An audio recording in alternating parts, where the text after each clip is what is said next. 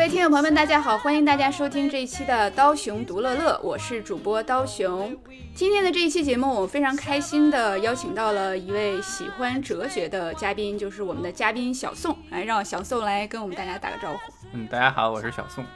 小宋要不要自我介绍一下？我这个现在在呃 UCLA 读博士，呃，做的是人工智能方向。哎，对，就是小宋是做人工智能方向，但是他其实对哲学非常感兴趣。我们一会儿也会聊到他为什么会对哲学感兴趣，以及他对哲学的一些感受吧。那今天呢，这个非常开心，小宋能跟我们一起来分享和共读的一本书呢，是牛津的通识读本《科学哲学》啊这本书。那么我们在聊这本书的时候呢，同时也会聊到另外一本牛津的通识读本，是他的《科学革命》。那这个牛津的通识读本呢，它是牛津大学出版的一套系列的丛书。呃，我之前呢其实只看过它的一本叫《政治哲学》。它的每一个小册子其实都非常的友好，大概篇幅都在一百多页。它整个的讲述的语言都非常的亲切易懂，而且它都是每一本这个领域内公认的专家撰写的。一四年到现在，其实出版了四百零一本。那我们今天要讨论的呢，就是几百本中的一本啊，就是它的《科学哲学》这本书。那么这本书它的作者是萨米尔·奥卡沙，他是英国的布里斯托大学科学哲学系的教授，九八年的时候获得了牛津大学的博士学位。任教于伦敦经济学院呀、墨西哥国立大学等等这些学校。我们接下来就来聊一下对这本书的一个感受吧。我首先想问我们的嘉宾小宋的一个问题，就是啊，为什么你我们说来这个做一期节目，然后你会想到这样的一本书？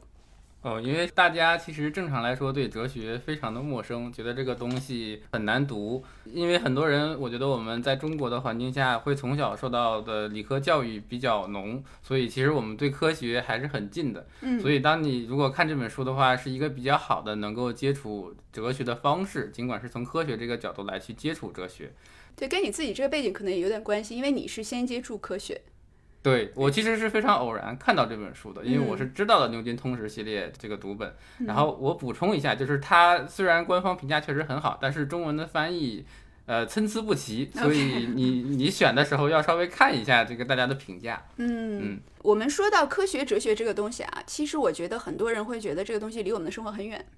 我第一次接触到这个词的时候，可能是上大学的时候，我们必须要修的一门课叫科哲。哦。然后那一会儿会觉得跟其他的某些公选课一样，是不得不上的，要修学分的。可能并没有深入的思考过为什么我们需要了解科学哲学这个东西，以及它到底是什么。在这本书里边，其实他有去定义科学哲学，同时。他也有说，为什么要由哲学家来讨论科学哲学，而不是科学家？你对为什么科学哲学这个学科或者这些研究要存在，你是怎么去理解的？嗯，其实我觉得，首先是大家明确一下科学和哲学的关系。呃，如果我们去看我们以前的中学的课本里边，就是比如说看很多有名的人，他他其实会有很多 title，比如说他既是一名物理学家，也是一名化学家，或者也是一名思想家。对吧？比如说像帕斯卡尔这种特别愿意写名言警句的人，这是因为学科的这种分化其实是在后来才出现的。最早的时候，所有的东西都叫哲学。那什么叫哲学呢？当你去探寻一个事物背后的本质的秩序的时候，这种行为本身就是一个哲学行为。所以，其实你会看到，哲学其实是包含了科学思维的研究的方式的。在更早的时候，所有的东西都会称之为哲学，或者说我们可能分一点。然后研究自然的叫自然哲学，研究人文的话叫政治哲学。但是总体而言，当你去看到一个现象，你认为这个背后有一个本质的原因去推动这个现象的时候，不管这个原因是否是有一个人为的或者是非人为的动机的行为的时候，都是一个哲学行为。嗯啊，然后另外一点就是科学和哲学一个很重要的区别在于，就是哲学希望把所有的东西放在一起，探究这个整个的世界背后有一个秩序。那科学其实放弃了这一个目标，它只研究某一个部分，这也就是为什么它叫科学，就跟科举是一样的，它其实是等于说是把整个世界的一个整体来切下一小块来研究。嗯，那我们既然聊科学哲学啊，我们可能就必须要从一个非常基础性的问题说起，就是科学到底是什么？那么这本书里边，其实它可以说它的主题都是在围绕这个问题在探讨。嗯，我们平时周围的人经常说一句话，就说这东西不科学。那么这句话它本身有一个内涵，就是说不科学的东西是不好的，不科学的东西是不对的，不科学的东西是不可取的。我们大家追求的应该是更科学的方法。但是其实没有人会非常明确、非常细致的把什么是科学和科学的标准应用于日常生活的方方面面。我们只是比较笼统的在使用“是不是科学”这个词，但是到底什么是科学，其实对科学界是非常重要的，不管是自然科学还是社会科学。那这里边，我觉得我们可以从这样的一个话题来开始探讨什么是科学，就是首先，科学跟宗教到底有什么样的一个区别？呃，我觉得有一个首先非常好的你的观察，就是说，在我们中国的这个环境里边，当你讲不科学的时候，你会认为是不好的。我觉得首先一点就是说，当我们其实很多人在说这个东西不科学的时候，我们会认为科学和真理是等同的。对，是这样啊。这个事情其实并不是发生的，就相当于很长时间以来就是这样。其实这是在后面的时候，当从牛顿的时代开始之后，整个科学取得了一系列的辉煌的成就之后，这种成为一种呃像共识一样逐渐的存在人们心中。就是说，逐渐科学代替了哲学，成为了一个探寻真理的方式。而且很多人其实他相信的不是科学，他相信的是技术。嗯，因为这些技术其实才是切切实实的改变了你的生活。很多时候，你所谓相信科学啊，或者说科技这两个词会经常会放在一起，其实你会认为技术带给你的那些物质的好处才是这个科学的本质。然而，科学其实呃很多时候跟这些东西可能没有那么的相关。而且，科学至少对任何一个科学家来说都是求真的，求真和求善不一定是一个。一致的事情，有的时候真的事情并不是很好，但是呢，因为我们生活在一个就是经济社会里边，我们会认为当财富或者是物质的增加是一个生活变好的一个标志的时候，你会认为把这些东西能够等同起来，因为你有新的科学，然后你有新的技术，你可以产生新的东西，因为这个新的东西的增加，让你的生活变得更加幸福。你是通过这一系列的逻辑来把这个科学和好的东西等同在一起。但这个东西，如果你再往前看的话，比如说他卢梭讲的时候，他并不认为科学技术会让人的生活变得更好，甚至可能你到更早的时候，到中世纪的时候，在基督教的这个传统下，对物质其实是比较排斥的。嗯，所以就是科学它跟宗教我们来说的话，它之间最本质的这个区别，在书中其实他也有谈到。嗯，他会说，就是像宗教来说的话，不需要你去证实这个东西是不是存在，它是很多方面是不容置疑的。但科学就是欢迎质疑，嗯，欢迎证伪，嗯，对吧？这样的一个方式，像你刚才说到的这一点，在牛顿之后，工业革命之后，似乎现在有一种把科学和技术当成一种新宗教的这样的一种趋势出现，就说除了科学以外的东西都是不对的，嗯。包括书里边提到什么是科学的时候，其实他也有讲到一个例子，就是说能够证伪的东西是科学。所以如果从这个标准来说，著名的心理学家弗洛伊德，他的东西被认为是 pseudoscience，就是伪科学。其实我认为这是一个非常好的标准。先我要稍微反驳一点你的观点，嗯，就是说宗教不是完全说不可质疑的，嗯，因为如果我们去看整个的新教革命之前，其实在宗教内部，就是在神学内部，大家对神意的理解也都是非常不一致的。这也是为什么会有这个宗教战争这件事情，嗯，然后科学能够获得很大的信服力，在于当你去拿出一个东西比我这个现在的这个东西更好的时候，我是会承认这一点的。但是呢，呃，也不能说这种事情是绝对的。如果我们去看科学革命的话的时候，你会发现在革命发生的这个时期，这个概率非常低，三四百年一次，你很难赶得上。比如在哥白尼这个时代的时候，很多人其实当你去提出一个新的科学的这个解说的时候，尽管这个解说在我们后人看来是更好的，但是在当时那个环境下，其实是很难被接受的。嗯啊。There's no use in denying I cried for you。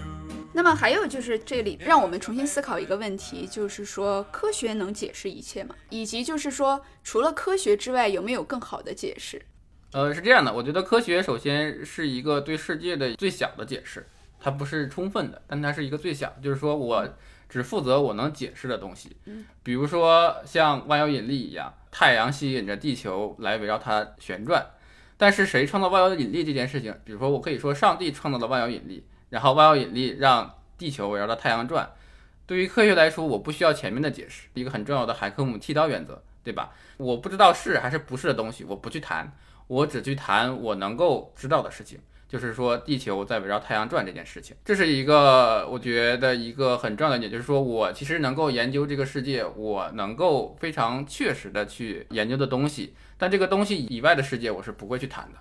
比如说上帝，呃，这个不只是宗教上的上帝概念，也有自然神论的这种上帝的概念，像创造这个秩序的这个背后的这个主体，它究竟以什么样的这个原则在打造这个世界，这个东西我是不谈的。而且当我不谈这个东西的时候，其实这是对一个在科学能够取得进步的一个很重要的原因。当我去研究一个规律的时候，我不在乎这个规律背后有什么动机。当我们寻求自然的时候，我们把它像对待钟表一样，是一个非常精密的机械去对待它，而我们不去探究这个设计这个机器到底是有什么原因的时候，这是一个自然科学非常重大的一个转变。这个转变也是在可能在十五到十六世纪的时候才发生的。一方面，它推动了科学技术的进步。另一方面，当然它也没有让人的生活变得更好。嗯，并没有让人的生活变得就是纯粹的更好。当我去以一个完全机械论的视角去看待人的时候，你会发现其实这也是很困难的。就像我们用苏格拉底的话讲，就是你可以去研究我的肌肉或者是骨头，告诉我我为何如此能坐在这里，嗯，对吧？但是这只是一个条件，但是这不是我坐在这里跟我们去录这个节目的原因。对，能够推动我去录这个东西，去讲述这个东西，是有一系列的背后的动机的。这些动机并不是机械的，但是这部分研究科学我们不会去讨论。嗯，你说的这个其实让我想到，就是在我们管理学科里边比较晚期，就二十世纪初、十九世纪末、二十世纪初的时候，有这个泰勒的科学管理，听上去就是非常像是受到了这个自然科学，包括整个社会对科学的一个重视和崇拜。那么它就渗透在社会生活的各个方面，像科学管理，它其实就是很大程度上把人只是当成整个的大系统里的一部分，一个螺丝钉，而且是一个标准的螺丝钉，每个人是一样的。对，就是我觉得你前面说这个这些，首先它是一个非常好的观察。呃，我觉得很多人现在在工作的话，都会能够切实的感受到这一点，就是自己很像一个非常标准化的螺丝钉一样，在一个巨大的机器里边去运作。这个我觉得更准确的说法就是说，相比于叫科学管理，不如叫现代化管理。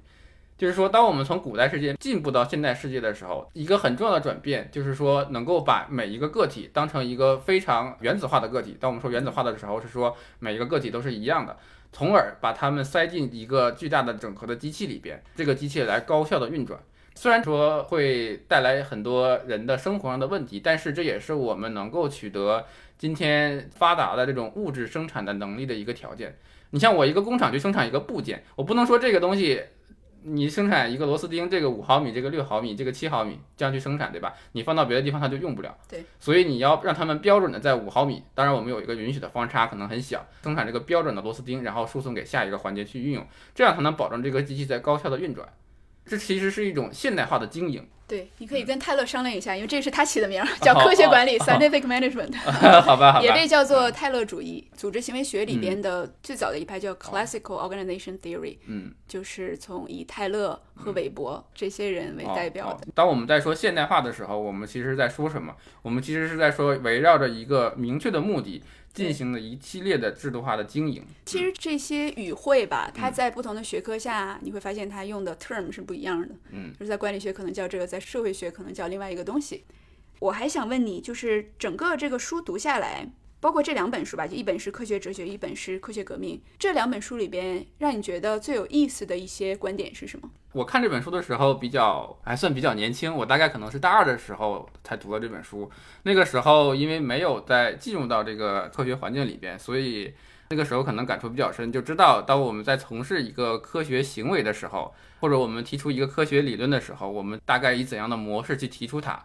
呃，但是如果你其实，在科研界混很久的话，这个东西他不说，你也大概会会知道的。然后我觉得另外就是比较重要一点，其实说它能够给你一个引子去看待，当我们从事科学行为的时候，它其实并不代表全部。这个世界还有很大的部分我们没有去解释。比如说我们关于人的科学，其实就很困难去解释。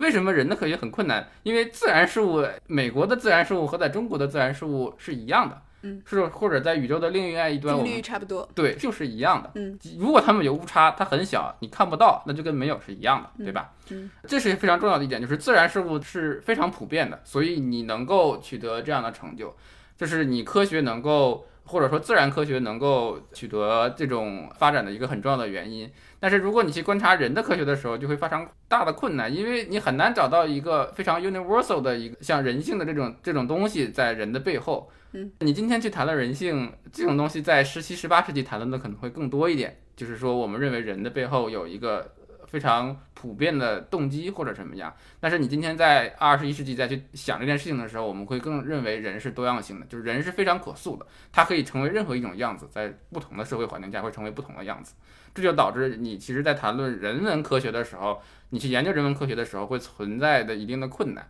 嗯，然后这也会导致，就是说，当我作为一个理科生的时候，我去看待社会科学的时候，我觉得他们不靠谱。但是，但是，就是很多，我觉得也是很多理科生对。社会科学的一种其实偏见吧，因为你其实你相当于说你做这个东西，在这个环境下是比较相对来说可能其实比他们的条件要更好一些，因为你在研究一个普世的规律。但是你去面对一个很难存在普世规律的一个学问的时候，当你去想探寻背后的目的的时候，确实在探究结果的时候会出现很多困难。但是这也是他们能够去进行这种研究的一种方式。嗯，而且就是当我们谈论自然科学的时候，其实很大程度上，我们最主要的两个学科是数学和物理学，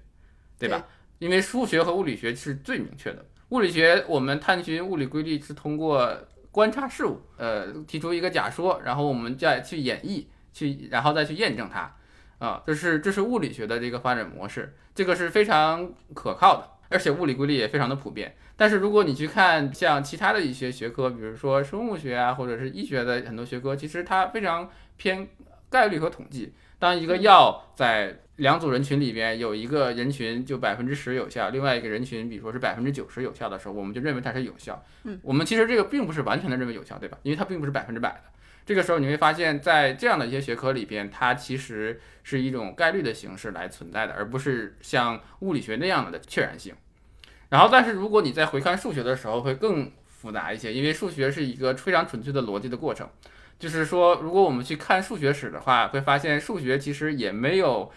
想象中那么完美的形式在历史中存在。我这段时间正好在看数学史，然后举个例子，就是我们会认为，比如说牛顿和莱布尼茨发明了微积分。呃，其实这个说法不是很准确，因为就是在古典时期，我们说在古希腊时期，其实这种微分的想法就已经存在了。但是一个很关键的问题在于，你是如何认识无穷这个概念的？这个概念其实，在我们今天来看很自然，但是在古人来看，其实是非常大的困难。在牛顿那个时代，牛顿和莱布尼茨那个时代，他们其实是用微积分的方法来解决了一系列的问题，但是那个时候微积分的基础还没有被非常坚实的建立起来。这个东西要到两三百年之后，当我们去比较好的去能够给一个无穷的概念的时候，这个时候这个微积分的基础才逐渐打下来。嗯，就是你去看数学史的话，会发现早学的时候，很多人用数学也不是非常的严格，而且对于数学能够建立起来的一个坚实的一个很重要的原因，是我们能够建立一个非常明晰的概念的系统。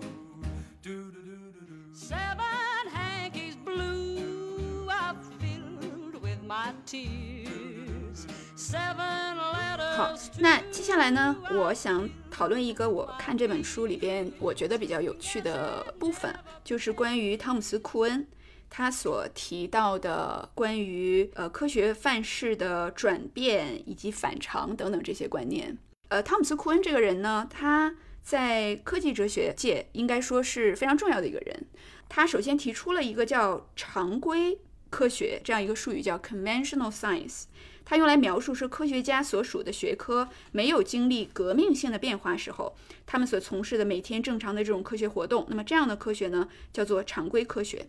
那么汤姆斯·库恩他这个人其实提出的这个整个关于科学和范式的这些观点，我感觉也激怒了好多的科学家，就并不是所有的人都很认同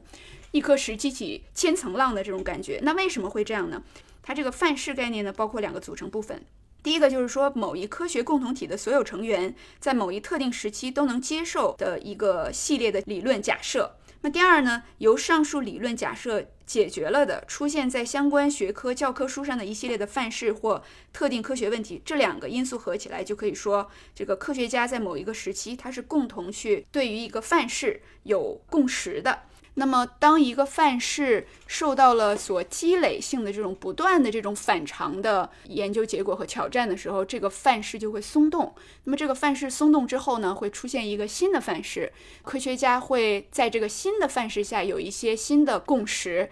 为什么坤的这个东西非常的重要呢？因为很多的时候，科学家。在我们看来，他是完全的可能在反映现实，在发掘、发现一些事实性的东西、客观的东西。但是，依照库恩的这个理论的话，科学家们未必是一定在这样做的。科学家首先在他的脑中有很多的基础性的假设，他是在这个范式里边去做一些发现事实的事情。所以，给大家去念一下这个书中所描述的库恩关于反常的。呃，这个词的一个讨论说，如果一位常规科学家得到了一个有悖于范式的实验结果，他通常会假定实验方法有误，而不认为是范式错了。范式本身是不可商榷的。常规科学的时期一般能持续几十年，有时甚至是几个世纪。在此期间，科学家们逐渐地阐释范式，恰当调整范式，充实细节，解答越来越多的困惑。扩大泛说似乎与实证主义者把科学看作一种理性、客观、累积的事业的观念格格不入。大多数科恩的早期读者有充分理由认为，他是在声称科学是一种完全与理性无关的活动，其特征是在常规时期教条地坚持一种范式，在革命时期突然改宗。所以我其实觉得库恩的东西是挺 radical 的。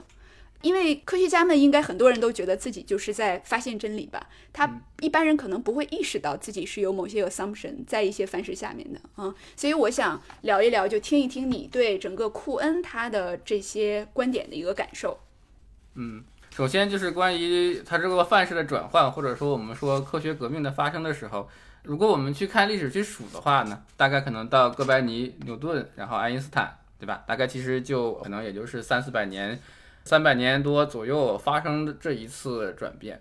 我们用科学革命这个词，对吧？科学革命并不是说我们一个东西在往前走，就像把一个房子推倒了重新建一个房子，但这个房子跟以前的房子比不一定会更好，但是我们的本质行为是把它重新建立起来。当我们去看这个科学革命的时候，他说提到就是说整个的 science community 这个共同体会对事实上的认定的呃转变吧。其实，如果大家看的话，可能对时间或者空间的概念中的转变可能会更明显一些。就是当时间去看相对论的话，我们会发现时间其实并不是一个非常均匀的，这跟主体无关的这个概念的存在。其实我们先有了牛顿的时空观，然后在逐渐的时候我们去发展，我们发现光速不变。这个时候你去解释光速普遍就很困难，对吧？因为根据牛顿的理论，你在不同的参考系下面，这个速度是应该不一样的。但是你发现这个光是不一样的，这个东西你无法去解释它。这个时候它需要改一些其他的东西。这个是比较明显的，就是说我们能看到这个科学革命能给我们整个的科学带来的一些变化。但是我想说的一点就是说，尽管就是说确实存在这些变化，我是承认的。包括从地心说到日心说，我们可以看这个过程。当我们采用日心说的时候，我们会发现，我们不管用地心说还是日心说，都可以去同样的解释很多行星位置的变化。就像我们就是每天生活一样，就是你其实就算你相信日心说，你也不会就是看着太阳升起就会想到我们其实在绕着这个太阳来转。而且如果其实在一个只有几个行星和一个太阳的这个体系下。你会看到，你坚持呃日心说和和地心说差别不是很大。对吧？就是地球在中间，然后太阳在旁边，然后有一些行星在围绕它转，运动是相对的嘛。其实你选哪个参考系关系不是很大。但是我们为什么能够从地心说进到这个日心说一个系统里边？其实你会发现两系统是一样的，我们只是从一个换了另外一个。要换到它的一个很大理由，是因为就是说，当我们这个体系很复杂的时候，我们还有其他的星系，我们把太阳放在中心的时候，其他的星球的轨道其实是非常方便去描述的。嗯，所以我们进行了这个转变。当然，很多人也批评这一点，就是说人类非常的幸运，就是说我们的万有引力定律非常的简单，这个大 M 小 m 比 r 方就是平方反比就出来了，然后你能够把这个太阳换到里边。但是如果我们人类不幸一点，这个物理定律可能跟之前的不一样。其实你会发现地心说是一个更好的解释对象，因为当你采用地心作为这个中间的话，不管是你的物理定律有多么的复杂，你只要再多加几个圈儿就可以了。因为地心说作为中心点的看的话，在数学上它是一个傅列变换，而傅列变换其实是可以 fit 所有的可积函数的。嗯嗯，嗯嗯。你觉得就是了解了库恩的这一套理论和观点之后，对你自己看待你自己学科的这种科研会有一些影响吗？前面也说了，这个科学革命三四百年一次，对吧？这个大概我们赶不上，所以我们平时做的研究，基本上我们还认定，就是说我们现在知道的东西会作为一个 fact 来处理。嗯呃，所以其实对个人的研究可能不太有什么作用，但是你要有这个意识，就是看到，就是说科学也不是说我们就是一开始就非常的完美，然后能够解释很多东西。这样存在的，然后古人想到的很多东西都是非常的迷信啊，或者怎么样？因为我们坐在今天的角度，会有一种，因为我们持有一种历史进步主义的观念，所以我们会认为古人的东西不够好。嗯但是如果你去看早期的亚里士多德的学说的时候，他的物理学，包括这个柏拉图的《脉欧篇的时候，呃，他对那个宇宙的解释的时候，很多情况下也是能用的还不错的。嗯，然后我就想跟你来探讨一下这个，因为我是社会科学背景，嗯，然后我们在读博士期间，其实库恩的这个书，还有他的这些核心理论，还有别人对他的评价，是作为必读来读，而且在中期考试的时候要考的。哦哦，所以当时的时候，我只是觉得一半是有点不明白，啊，另外一半呢是觉得挺新颖的，确实嗯能够帮我们去理解这个东西。那我这个是十年之后再重新去回顾库恩的这个理论的时候呢，其实我觉得这个观念啊，对社会科学的影响要更大一些。就举个例子来说啊，就是像我自己的领域是组织行为学，那我们在给学生讲组织行为学的理论的时候，其实是讲不同的流派和范式的。然后，如果从时间的角度去讲，你会发现说，在某一个时期，社会科学家们都是在同样一个范式下进行研究，而这个范式每次它有一个 shift，它虽然不像这个自然科学那么突变和明显，但是很明显会有。就比如说我们刚才有讲到，它最早的这个组织行为的范式其实就是 classical organization theory，就是泰勒、韦伯。呃，古利克这一批人，他们会比较机械的看待人，可是很快就出现了 new classical，那么这里边就有呃西蒙，然后后面就出现了 human resource school，像马斯洛就会出来。就他们在这个范式的转变，就是说在马斯洛开始就认为说你不能把人只是当成螺丝钉，因为人有自己的需求，而且这需求是不一样的。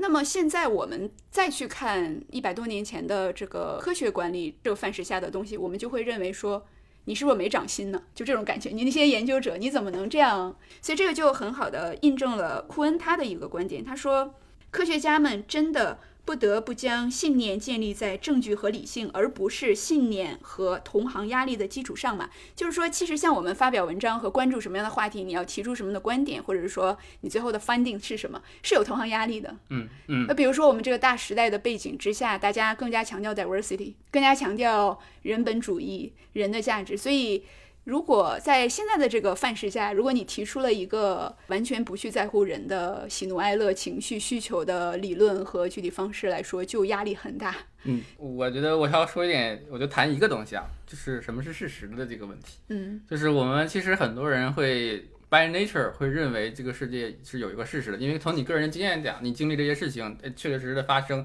你会认为有一个事实在后面。这个是一个很大的问题，因为当你你作为一个个体，这肯定没有问题，但是你对一个群体来建立一个事实的时候，其实这个是非常困难的。就是你要能够有些东西比较好，比如说你看这有一杯水，对吧？我看见了，你也看见了，这个水就在这里。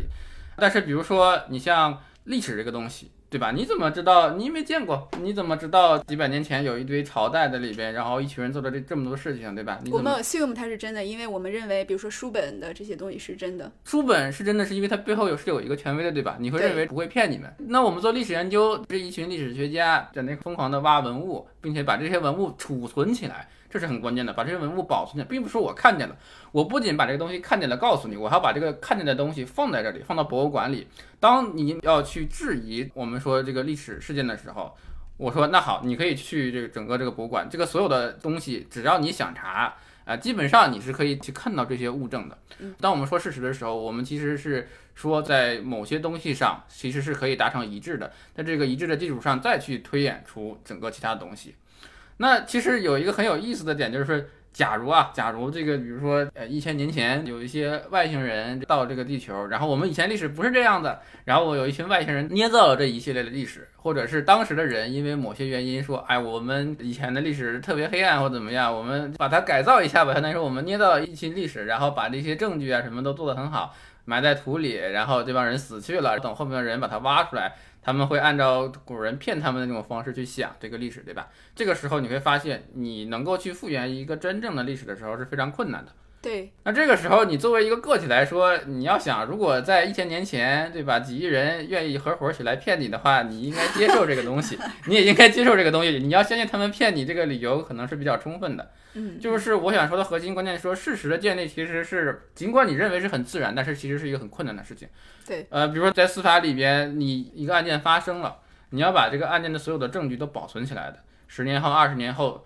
任何一个人去这个档案里边去调阅这个东西的时候，都能看到。只有这样才能够建立一个坚实的事实的基础。它其实这种事实是要依靠于背后一系列的行为来建立的。然后在科学里边呢，啊，比如说我们其实可能化学这个东西会比较明显一点，对吧？我们看古代的化学的话，可能就五个元素嘛，金木水火土。今天再去看，比如说一个水的时候，你知道它是氢二氧一，两个氢原子和一个氧原子。你为什么能够知道呢？是因为首先接受了老师教给你这个有我们有这么多元素，对吧？这么多元素里边，然后这个两个氢一个氧就可以拼成一个水。但是就是说，我们能够把世界分出这种细致的元素，也是经过一系列的转变的，对吧？你怎么知道这里边就俩氢一个氧呢？对吧？你现在有化学键这套理论，但是在之前你没有这套东西的时候，你怎么能够从这个肉眼或者怎么样借助一些器具观察到这些事情？对，其实是经历了一系列的转变。而且像这个，就是说，如果好比说你穿越到唐朝，你跟别人说这个水，我知道它的本质是什么？呃，对他不信的。这是两两个氢一氧。这个对他们来说毫无意义，嗯，对吧？你解释成氢和氧，那氢和氧又是什么呢？对，氢和氧又是什么？这个时候你再往后推的时候很困难。所以我们看这本书的一个好处就是说能够理解，因为你首先接受这些东西的，然后你看所有的东西都非常的自然。但是当你去抛去这个世界给我们这个鲜艳知识的时候，你再去另外一个视角去去理解的时候，你会发现这个世界不是那么的自然，嗯啊。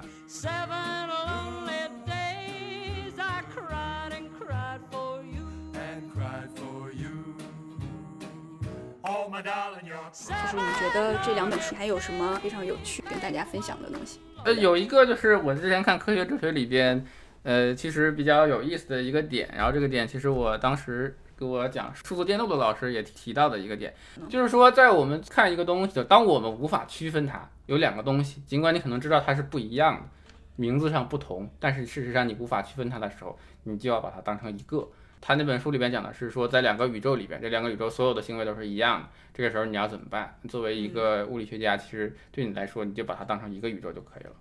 嗯，这个是一个等同性的原则，这个是一个非常宽泛的条件。当然，我们可以放窄一点，比如说这两个人，比如说你你喜欢两个女生吧，A 和 B 两个女生你都觉得很好，她们可能长得不一样，但是对你来说你喜欢的点是一样的。这这个时候你很纠结，对吧？但是既然你喜欢的点一样，对你来说的话。选 A 和选 B 对你来的生活是没有什么影响。那就是说，在生活里边，我们要是两个 A 和 B 之间太犹豫了，就你就没必要，就没必要啊。如果它是一样的，其实你无法区分，你无法区分，你就只能任选一个就活下去。嗯，不错，挺有意思。这个，那这样就这两本书我们聊差不多了。我接下来就想问小宋几个我一直非常好奇的问题啊，因为我知道你是理工背景，但是你对哲学非常感兴趣。所以，我其实很想问你的是，因为你读过很多哲学的书，这个东西都跟你的主业其实没有关系，或者说至少没有直接的关系啊。你不不读这些，其实也不会影响你的学业，也不会影响你的找工作等等这些。对，是的。那你去接触哲学最大的动力是什么？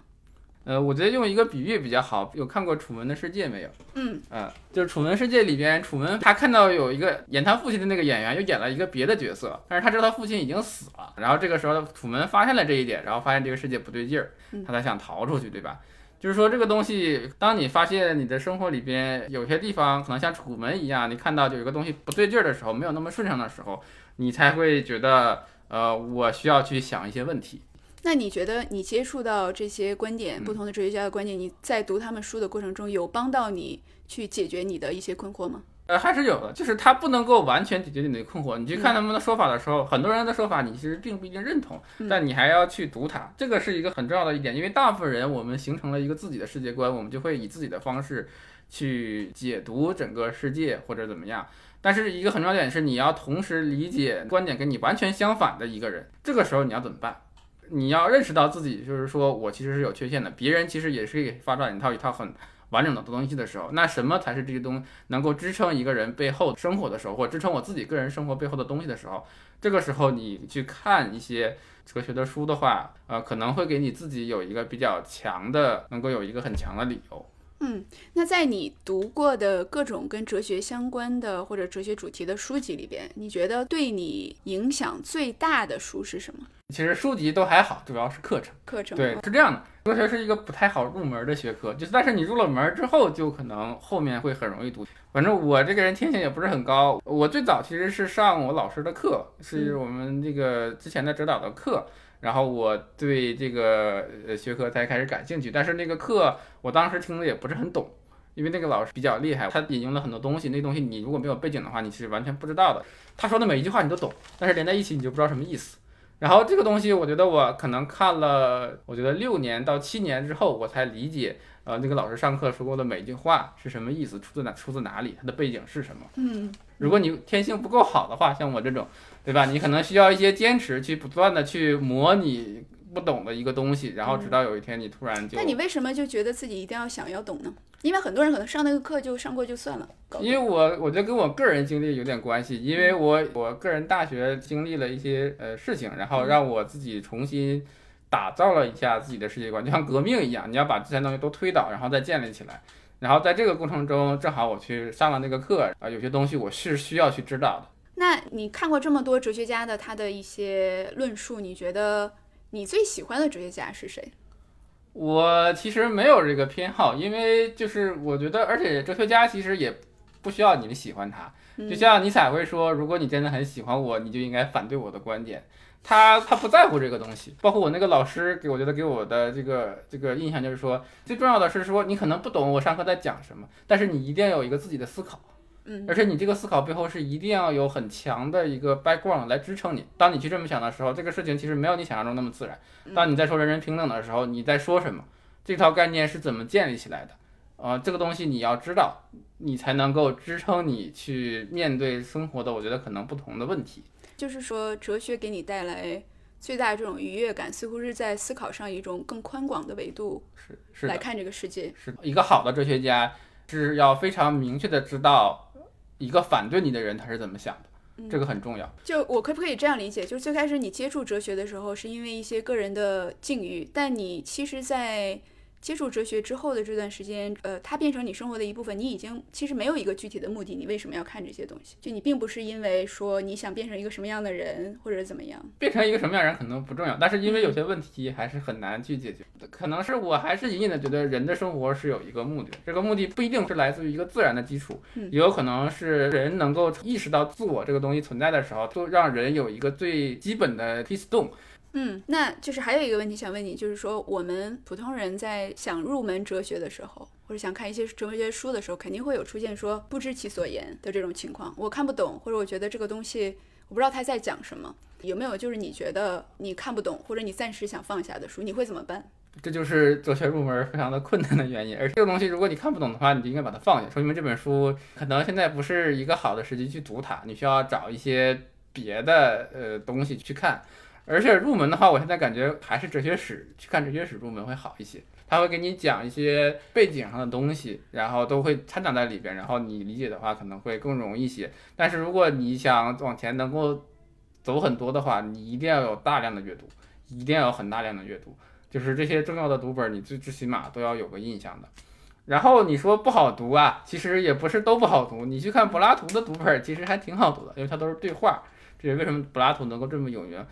嗯，也就是说，其实呃，我们普通人有的时候，我们看一些东西，觉得自己看不懂，我们可以先把它放下，是这样。可能是我们的顺序不对，自己还没有现在能够到读这个书的一个时间。嗯，对的，对吧？啊，就可以先 skip。我还是想问你这个问题，就是你读过的所有的这种哲学书里边，能不能给我们推荐几本？未必是入门，但就会觉得这个书读了感觉真好。我觉得那本《西哲十五讲》就很好，它有两个部分，一个是古代的，一个是当代的。如果把这两本读下来的话，你最起码有一个大概的脉络，然后再去看别的东西就好一些。但是很重要的一点就是说，虽然他给你讲了个大概，但是这个东西背后的原文的文本，不管是一手文献还是二手文献，你都是要读的。嗯，那还有就是说，我很想问你啊，从现在这个时间点，你去如果反思自己在接触哲学之前的这个你的话，你觉得你会有哪些变化或者不同吗？我以前可能不是很爱读书，我觉得现在就是你越看看的越多，会发现该看的也特别多。我背景可能稍微复杂一点，所以就是你不能只局限于这哲学自己的文本，你还要去看一些，比如说像物理学或者是数学的这些知识都要看的，因为你会发现有些问题没有办法解决。你特别是看数学史的时候，你会发现这个整个公理化运动之后的数学非常坚实的奠定了今天数学的基础。然后你拿到这个数学的东西再来看的时候，它也因为这个东西其实并不是没关系的，他们都是在一起的。这些东西也会去影响你，你怎么看待认知？你怎么看待智能啊？你怎么看待人类社会生活啊？这种东西都会影响的，所以就是需要很大量的阅读才可以。能跟我们说一下最近正在读的书有什么吧？哦，我最近其实在看比较偏数理逻辑的数学史等等。对对，因为到了就是如果大家看形而上学的形化，形而上学是很重要的一点。呃，就是如果你看到二十世纪的时候，当我们进入到思考形而上背后的东西的时候，你是绕不开数学的很多东西的。呃，而数学的很多东西不是一些文字你看了就可以懂的，你需要自己亲自去推一推，想一想。嗯，我其实在看这个东西。嗯啊，我之前看了陶神的陶哲轩的那本《十分析》，就是讲呃 analyze，就 analyze 其实也告诉你，就是我们整个怎么建立的这个数系的系统。如果你去看数学系统，发现所有的数，你从小到大认识的数，其实都是一个自然数加一个符号。但是你当你去定义这些概念的时候，符号可以改，符号就是你加个负号啊，加个序号，这东西你可以定义。但是自然数你是很难找到一个定义的。这个时候你就要去看，就是说我们怎么整个建立自然数的体系，我们怎么理解这个无穷的概念，我们怎么理解去有序。这个时候你就要去看数学的课本。然后你像比如说像时间这种东西，你去怎么理解时间的概念的时候，你就要去看物理学的东西。嗯。然后这些东西背后其实有大量的数学的背景，就要一点一点的啃。嗯。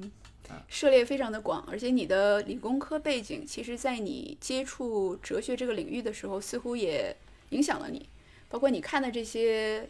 跟哲学相关的数据，我觉得可能很多从文科的背景来说，对哲学感兴趣的人，他不会接触。呃，是这样的，但是我其实感觉我认识的，就是好像很多人背景都是都是理工科，都是高中都是理科。你觉得这是为什么呀？我不知道是背后什么原因，可能理解很多东西会容易一点。但是就是我觉得现在你区分社会科学和自然科学是一个不太好的行为，这些知识你都要学的，你不要排斥它。当你去想弄懂一个东西的时候，你需要很多很多的先决条件或者是先决的知识，这些知识可能是数学的，可能是物理学的，可能是人文科学的，可能是历史的，你都要去看，你不能偷懒，你需要把这个东西都读一遍，理解它，你才能往后再走一步。好，那我们今天的节目呢，差不多就到这里了。然后要非常感谢我们的嘉宾小宋，为我们带来了这两本书的一个分享和讨论，同时把哲学这个话题引入了《道兄独乐乐》这个节目的视野。那我也非常期待将来再有机会跟小宋讨论其他的跟哲学相关的这种书籍。欢迎小宋经常到我们的节目来做客。谢谢，谢谢。好嘞，那今天节目就到这儿，感谢大家的收听，我们下次再见。Last week was the Seven lonely days I cried and cried for you. Oh, my darling, I cried and cried for you. Oh, my darling, I cried.